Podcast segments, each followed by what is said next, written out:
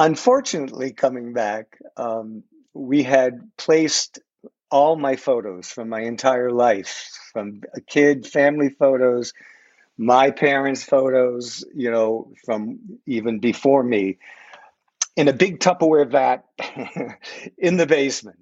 Oh. Suppose, supposedly waterproof, but um, once we got back and the place was cleaned, and I opened the tub, I realized what had happened. So it was photos, it was negatives, it was slides, and it was um, my work, you know, with, with, teachers and school and the arts, um, and and a lifetime. And a big chunk of that was uh, the time I uh, lived in Alaska from 1970 to 72. Um, and those pictures were taken during a, a pivotal point in my life. Welcome to the Persistence U podcast with Lizbeth, and that's you as in university. But we're much more of a community here. I'm your host, Lizbeth Meredith, author, speaker, and online teacher. Each week, I'll be delivering stories from amazing survivors and strivers, all threaded together with a dose of persistence. So glad you're listening. Welcome. I am super looking forward to introducing you to a man named Donald Proffit. Donald goes by Buzz in his real life, but how I connected with him is I have a very good friend, Lee Post, in Anchorage, Alaska. We work together as child protective workers, we work together as probation officers. So, decades of friendship. And Lee is an artist and cartoonist. And he also does group facilitation, like helps people run amazing and effective groups and takes notes for them. He came across Donald Proffit and was so impressed. He reached out and said, This has to be your podcast guest. Donald wrote a book called Hardship Alaska. But a bit about Donald first. He is a former arts educator and school principal and has presented workshops all over the world including in Australia, Belgium, Canada, France, Israel, and Italy. And he came to be an Alaskan educator. You know, I'm from Alaska. Originally, he, well, originally I was from Kentucky, but raised in Alaska, moved to Tennessee a year ago. Donald Proffit came to Alaska because when the Vietnam War came, he had an opportunity instead of going to serve in the Vietnam War, to serve at a different part of our country, Alaska. Back in the day when it was very, very rugged, he was an educator there. And he has been honored with the D. Bennett Mazur Award for Lifetime Achievement from the New Jersey Lesbian and Gay Coalition for having made sustained and profound contributions to transform, transforming society at great risk to himself. He's, let's see, he's twice received the Governor's Award there in Arts and Education, and he was awarded a John F. Kennedy Center for the Performing Arts Teacher Fellowship. He's written a book called Hardship Alaska, and I love that title. If you if you're living in Alaska for any length of time, that will become your own personal title. it is a rugged, amazing place to be. But I am really looking forward to conversation with Donald. Also, I'm looking forward to, I believe the date still sits on August 11th. Of course, today I'm recording on July 10th. This will be playing probably much after August 11th, but I should have Grounded in Grit already published. And I'm so excited about that. I look forward to never again being as new at something as I am this process of getting a cover artist, of the book formatting struggles and uploading into different vendors and getting, you know, I have a trademark for Persisters Press. So that in itself, all of these things are a struggle the first time around and they get easier. And I just listened to a podcast recently on novel marketing podcast with Thomas Umstattd Jr. And that podcast episode was all about tortoise release of books. In other words, there's a movement for authors to feel pressured to publish as many books as possible and get their series out as fast as possible and sell books and keep people interested. And what this particular episode talked about was a method in which an author chooses to release a book about once a year on a specific date and lets people know to expect it. So, letting you know that I think August 11th, being my birthday, will be a day that I release this book as well as the following August. I already have a book into my editor. So, just keeping that slow movement going as I do speaking events, a little coaching here and there, a lot of true crime interviewing, and hanging out with you on the podcast and some of you on Patreon. So, I think that kind of works for me. And I'm really excited to be a little bit more in the flow and have a process. I hope your week is going great. Please feel free to share this episode as ever, give it a review or a rating. And thanks. If you want to hang out even closer and you haven't already, sign up for my email list at lameredith.com, where you get at least two emails a month telling you what's new, like in events that I'm presenting at or things I'm writing, um, things you might be interested in, workshops I'm giving, and all the things. So it's just a quick read and it's not going to pummel you three times a week unless I'm at a book launch season. So thanks. And I will introduce you to Donald in just a second. Donald Proffit, it is such a joy to have you today. Thank you so much for being on Persistence U.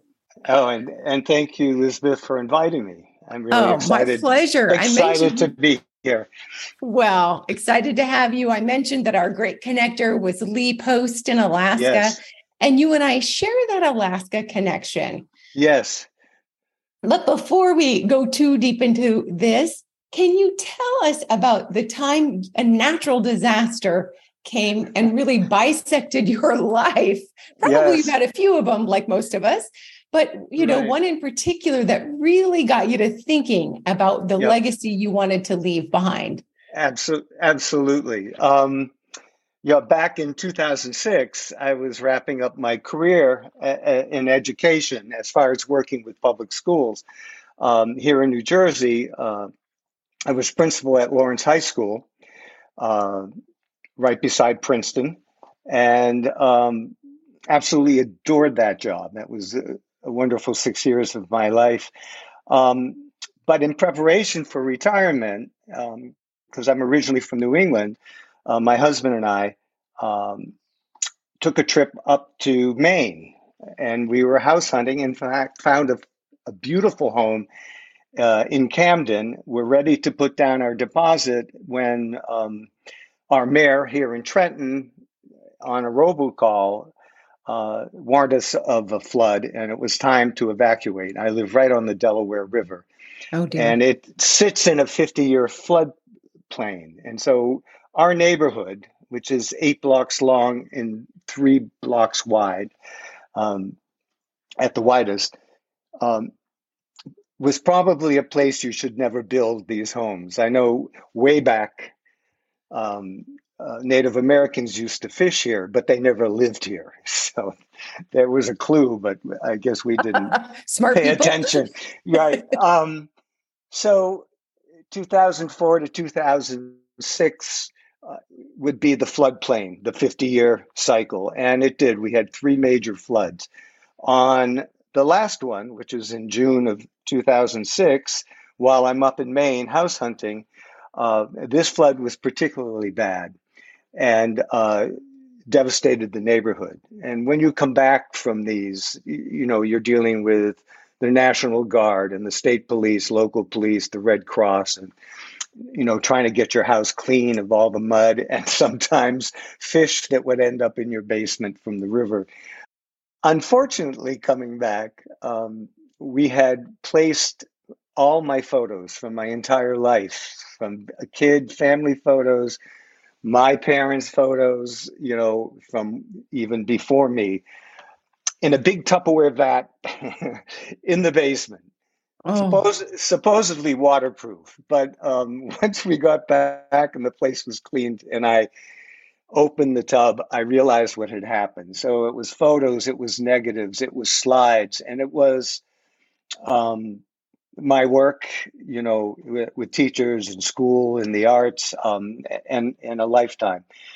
And a big chunk of that was uh, the time I uh, lived in Alaska from 1970 to 72.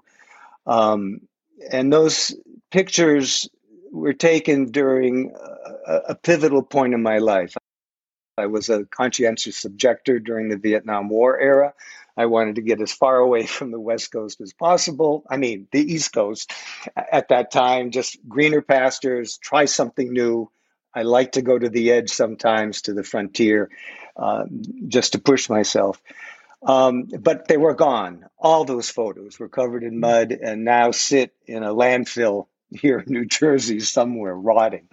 Um, so I retire. We decide we're not going to move because nobody would buy a house that's been underwater, you know, until some years go by and you forget. So we took it off the market.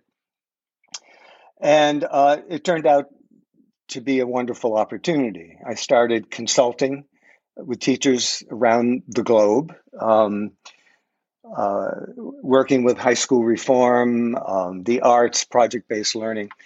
And so I found myself flying um, point A to point B, you know, Philly to uh, Portland, Maine, or to San Francisco, or every little place in between.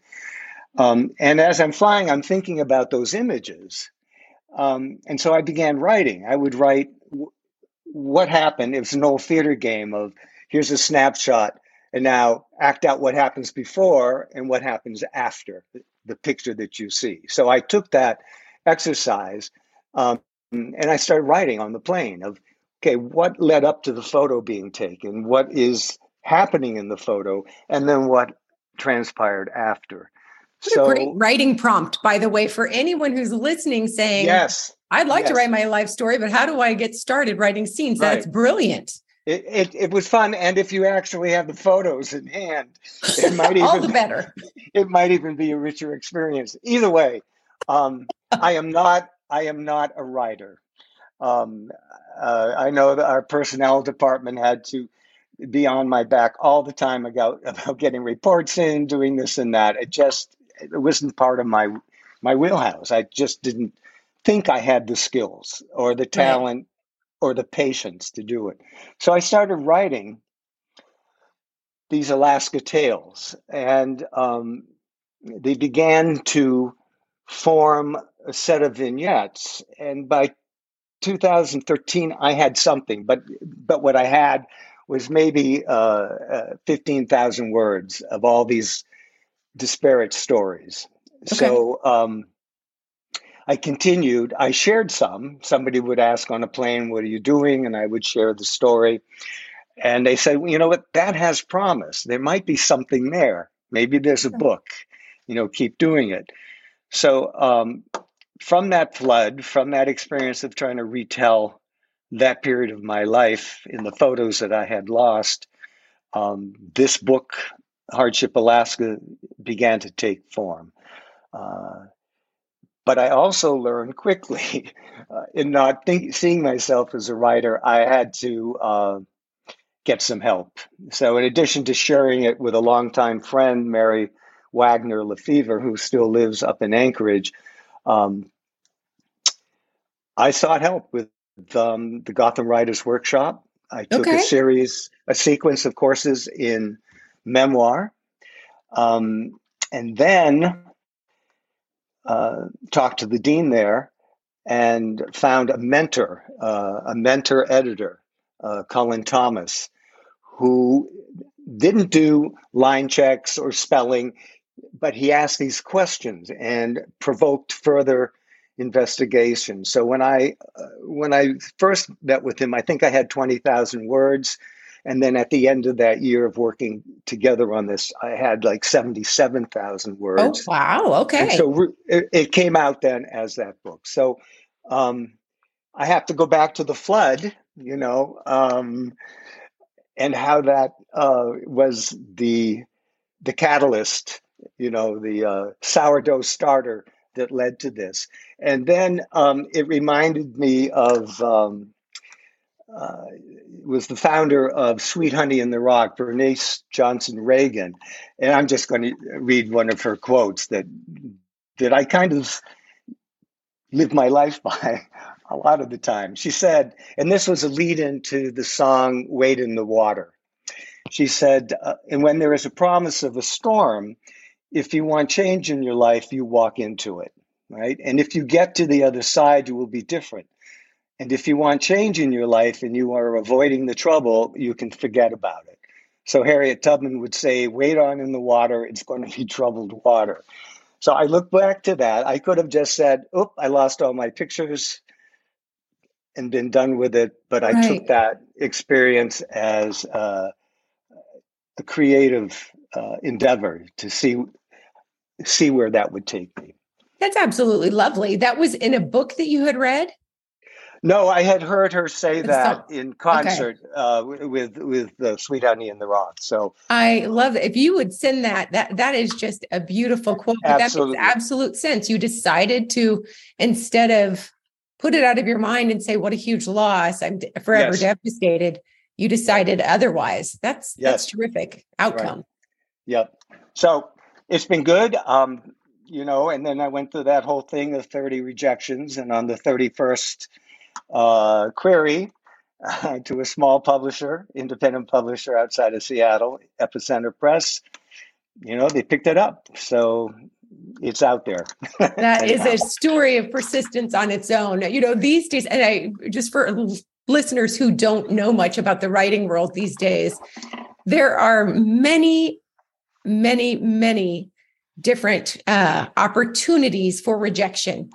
And the first is trying to get a literary agent. That is, it's just like dating on steroids. It's the worst, you know? And yes. uh, so you put yourself out there with what they call a query. It's a letter yep. saying, This is what I'm writing. Uh, this is why you should, this is why I think people will care. I'd really right. love you to represent my work and get the word out there. And then if they, by some miracle, any longer take you on as a client, I heard one agent tell me one time he takes about five to seven new people a year wow. out of literally thousands of queries at the end of a year. So if by some miracle you're picked up by an agent and then they start with the publishing world, that's a new round of opportunities for rejections.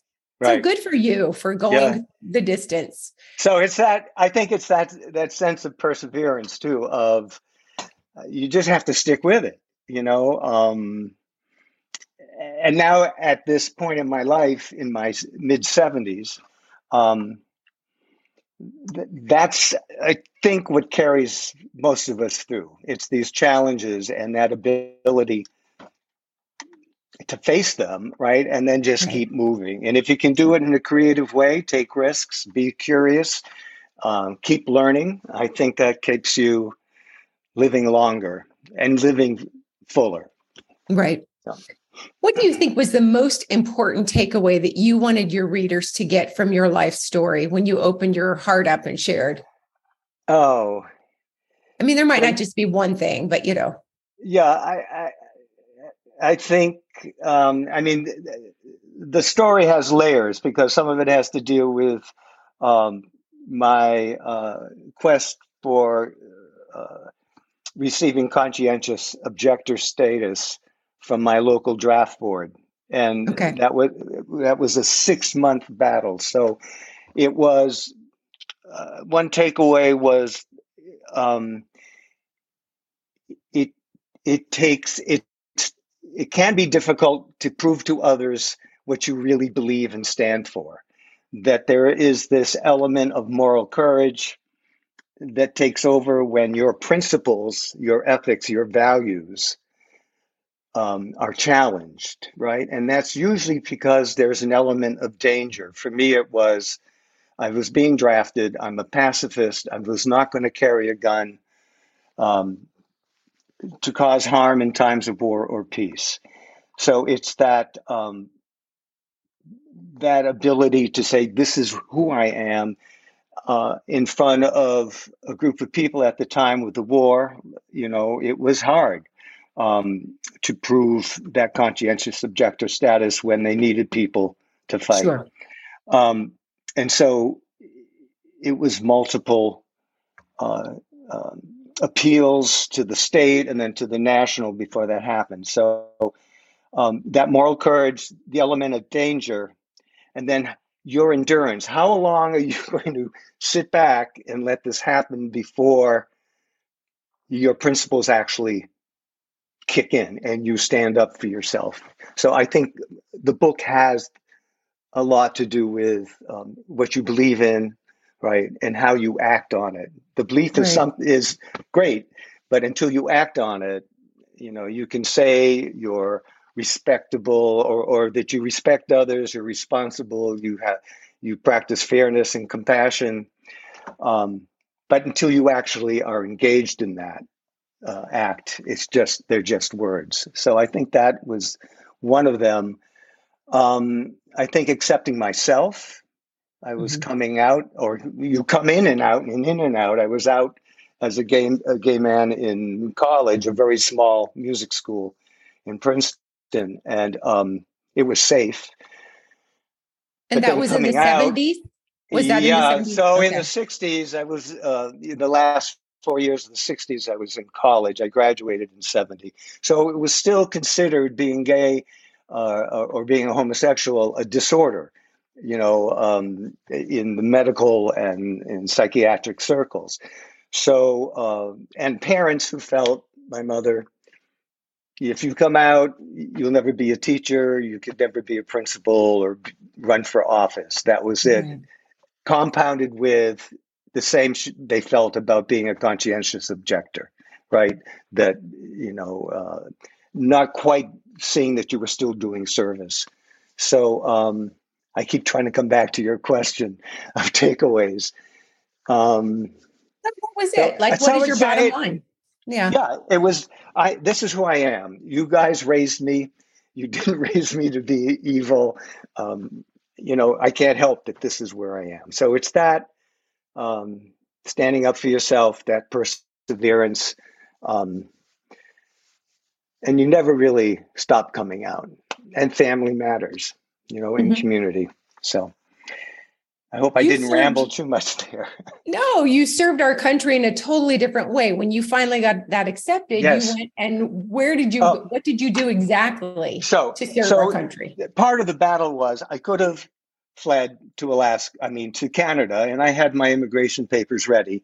Um, I could have refused to carry the gun, shown up for you know, uh, um, my my obligation to serve, and then end up in jail for five years.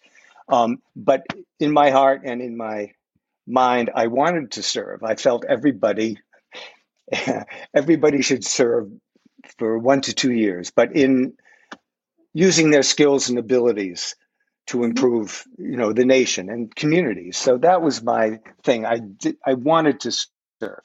So um, once I got the status uh, from the National Appeal Board, um, which was somewhere early October 1970, I was then charged by my local draft board to show up for work on November 1st. Uh, and but now I had to find a job. Back in say Korean War and um, World War II, most conscientious objectors would end up in a work camp uh, you know, you uh, a federal work camp, um, unless you were a medic and served in the military but without a weapon. Um, so I'm I'm working with the Quakers in Philly um, mm. because they have this roster of approved jobs. Um, uh, in other words, I guess the local draft boards and the and and the selective service at the national level uh, found that it was probably easier for the CO, the conscientious objector, to find their own approved work. So I'm going through these lists, and I could have stayed in Philly, South Philly, and worked in a coffee house um, uh, to improve the neighborhood and offer a, a community center. Um, because I was living in Allentown, Pennsylvania, but the draft board said your two years of service need to be a hardship, which I found ridiculous in that I really wanted to serve, and when should serving your country be a hardship? But anyhow, um, I could have done the Philly job because it was exactly 55 miles away from home. And what 55 miles is nothing. You can commute if you if you had to. Um, and I saw this listing for Anchorage Children's Services in Anchorage that worked with group homes, emergency shelters, residential care. And I applied. It just seemed like I could do that. I was being trained as a teacher. Um, I'm a musician. And I got this great position with them. I went up and uh, did a 10 day journey by car. Um, you know, wow. fraught, fraught with all kinds of things from being blown off off the highway in Saskatchewan in the prairie by a, a freak uh, storm. A gale came through, uh, running into a group of Soviet ice skaters. I can't remember if they were a hockey team or the ice circus in Edmonton at the Holiday Inn. Oh my! Um, doing shots of vodka with them. Once I found out that's what they were asking me to do, uh, a breakdown in the Yukon on the top of a mountain pass. Oh um, dear! And so it was an interesting journey on my own in a little Volkswagen. Uh, first time, you know, other than college, away from home, living on my own, and so um, it became this wonderful experience. Um, hard, hard, work. So the hardship was there. I mean, mm-hmm. working with kids in shelters, in residential treatment, coming out of just horrific uh, family situations. Um, was uh, it took its toll on me, and I think because I am, I don't know if it was the arts or I'm just extremely empathetic and, and sensitive. Uh, that began to take its toll. So I uh, I did that work for about six months, and um, my boss there, supervisor at the time, thought uh, I should maybe get back in touch with music and uh, they helped me uh, kind of segue out of working with kids for, for just a few months. Um, and I got involved um, with the Episcopal Church, St. Mary's in Anchorage, um, where I ended up being their music director, working with their senior youth group. I, ra- I ran a coffee house. I set up the coffee house that I could have run in um, in Philly. Um, and worked with a, a, we ran a homeless shelter out of the church in the summer. So um, i went from a, a, a, gorgeous apartment downtown anchorage on m street overlooking cook inlet beautiful. um, and and mount susitna the sleeping lady to living because uh, i couldn't afford it anymore if i'm not working with alaska children's services living in a closet. I'm, I'm in the closet. I'm living in a closet under the staircase uh, in the church, and okay. I, that was my home for about eighteen months. Oh my goodness! That. Okay, and they did a deal, so the, um, the draft board never never realized that because um, the church worked with Alaska Children's Services, so that the reports were still done, and uh, there was no interruption to my service. Good. Good. So you were able to transition from Alaska yes. Children's Services to to the church, and then the and then started doing relief work or um, relief counseling at a, a, few of the group homes. Excellent. Once I and once I got my head back together, you know, they're still doing up. some some great work with kids in Alaska yes. too. Yes. You know, my career was largely intersecting with Alaska Children's Services. So that's right. That's right. That's wonderful. Well, how did you, what have you heard from people who've read the book? Because you did get a lot of buzz about it.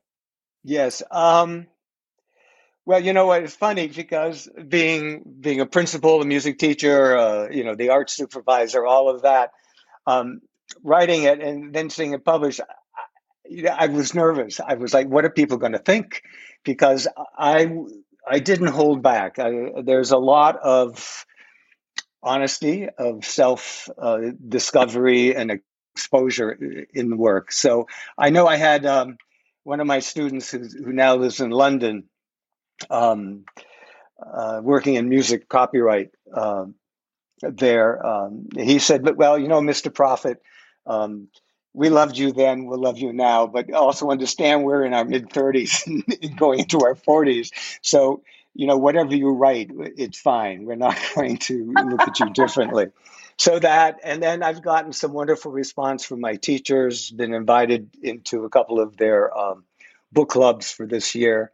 Um, and so, yeah, the response was warmer, uh, more accepting um, than I thought.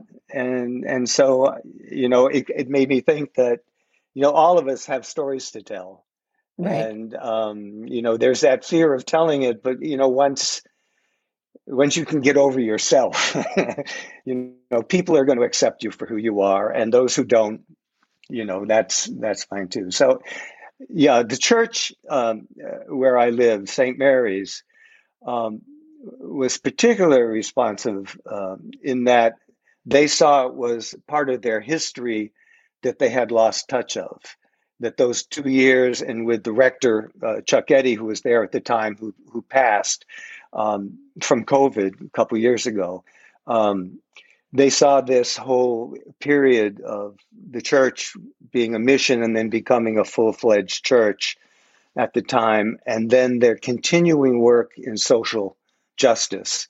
Um, they think may have had to do with my being there and I don't want to, I'm not trying to brag about it, but they think uh, my presence there with um, Chuck Eddy, the rector, uh, helped him uh, better embrace LGBTQ issues, you know, as the 70s progressed and then into the 80s. So I found that a, a powerful that if, if the book and my presence had that um, that impact, um, you know, I'm honored. I'm floored by that because you don't think that. Right. You know, you're just, you're just living trying to figure out who the hell you are. So, you know. Well, that's excellent. That's yeah. really a beautiful thing about finishing this book, having the courage to launch it, mm-hmm. and then seeing what the response is. And uh, you know what a beautiful legacy to leave also. So i mean it's kind of a good thing that that flood came and yeah well because i think i, I you know i think a lot of us can look back and see when there's been that obstacle if you can remove it or uh, and, and your perception changes right? And so there's something new on the other side of that. Right. It's fresh and you just have to venture into it. Yep. I love that. Fantastic so, title of your book again, and where can listeners and viewers, if they're on YouTube, sure. where can they connect with you best? Sure. Well, the title of the book is Hardship Alaska. I'll show you that. Um, you can uh, find it, you know, on uh, most online booksellers, Amazon, Barnes and Noble, Apple, all of that. Um, bookshop.org is a great place because I really believe in independent local bookstores. And if you purchase through that website, book, uh, bookshop.org, your local bookshop uh, that you designate, designate will receive the profits on that sale. So I love that. Um, you can go visit my website, which is Donald Proffit with two F's uh, dot com. Okay. And uh, there you can find the same links to to to uh, purchase the book. Um, and there's a number of blogs that I started. Um, and again, uh, you know, when you when I found myself published, I had a publisher who said, "You need a website and you need to be on Twitter and this and that." You, you know, you think it's going to sell itself, but it's up to you, the the author, to sell your own work. Um, right so um, yeah, pro, uh, donaldproffit.com and uh, you know enjoy the uh, the blog posts and uh, the information that's there. Uh, it's all very um, experimental, experiential in that. Um, uh, you know, some of the blogs and things are are taking a risk with a new poem I've been written, uh, I've written, or or even fragments from the book are in there. So Excellent. And, and uh, the last the last three all have to do with my recent uh, book tour, where I was uh, back in Anchorage just uh, two weeks ago. So there's three posts that feature photo galleries of, of uh, two book top talks and kind of rediscovering where I first lived, the closet and my apartment. So that's so exciting. And I, I wish I had been there. That sounds beautiful. Yes. I'm sure I knew a lot of the people in the audience. So yes, yes. That's terrific, including Lee Post. So yes, I Lee think... and Lee and Lee was phenomenal to have, you know, do um, I found that in working with teachers and doing community work, when you're leading conversations, and I love the World Cafe approach, which is three rounds of conversations in small tables with, uh, based on questions that matter. Um, to have a visual practitioner on site with you who is sketching the conversation, capturing what people are saying, is a hmm. whole it's a whole other way of learning and processing. Uh, you know uh, the information and the content and, and the conversation and the people in the room. So yeah, it, if when you can do work like that with an artist, whether it's music or visual art, it, it's a powerful. That was a great uh, description too of what he does. So I need to put yes. a link in the show notes yes. for him as well yes. because yes, a lot of us have meetings and we walk away and say, "What happened? What did yep. just happen last week?" We had a good feeling about it, but then it went away. Right. So to have him commemorate it in a way that sticks in your brain is right. all its own. Right, and he left the four or five posters that he had done during the during the um, the uh, book talk session at the church uh, were kept up on the windows so that um, on Sunday or whenever there would be a, a meeting or some other activity, um, others who didn't attend uh, the conversation could could follow it. Wow. You know, okay. Through his images, so it, it's powerful. Yeah. That's wonderful. Well, thank you so much for being here with us today. I certainly enjoyed having Don Proffit as my guest months ago now. And I just want to remind you that if you've ever thought about writing your story, even just a little, think about the information he gave. Take an old picture Think about what happened before that snapshot was taken or what you assume may have happened. Like, were there cookies in the oven? Was there an argument in the background with your siblings? What kind of music was playing? Think about that. Even if you can't remember exactly, try to remember and use all of your senses Think about that, then look at the picture again, and then think about what happened after the picture, after that snapshot was taken. And sometimes that can be a fabulous writing prompt. So thank you to Donald Buzz Proffit for being my guest and for giving us all a little bit of inspiration and a writing prompt. Hope you have a fabulous week. I will see you next week.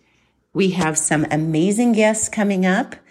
And come fall, more in October, we will start our once a month True Crime Wednesday. Have a delightful week. Thanks for sharing and for rating. I hope you've enjoyed this week's show. Thank you for listening. If you have enjoyed it, feel free to leave a review. And if you've really, really enjoyed it, go ahead and subscribe, and I'll see you next week. Proud member of the Podnuga Network.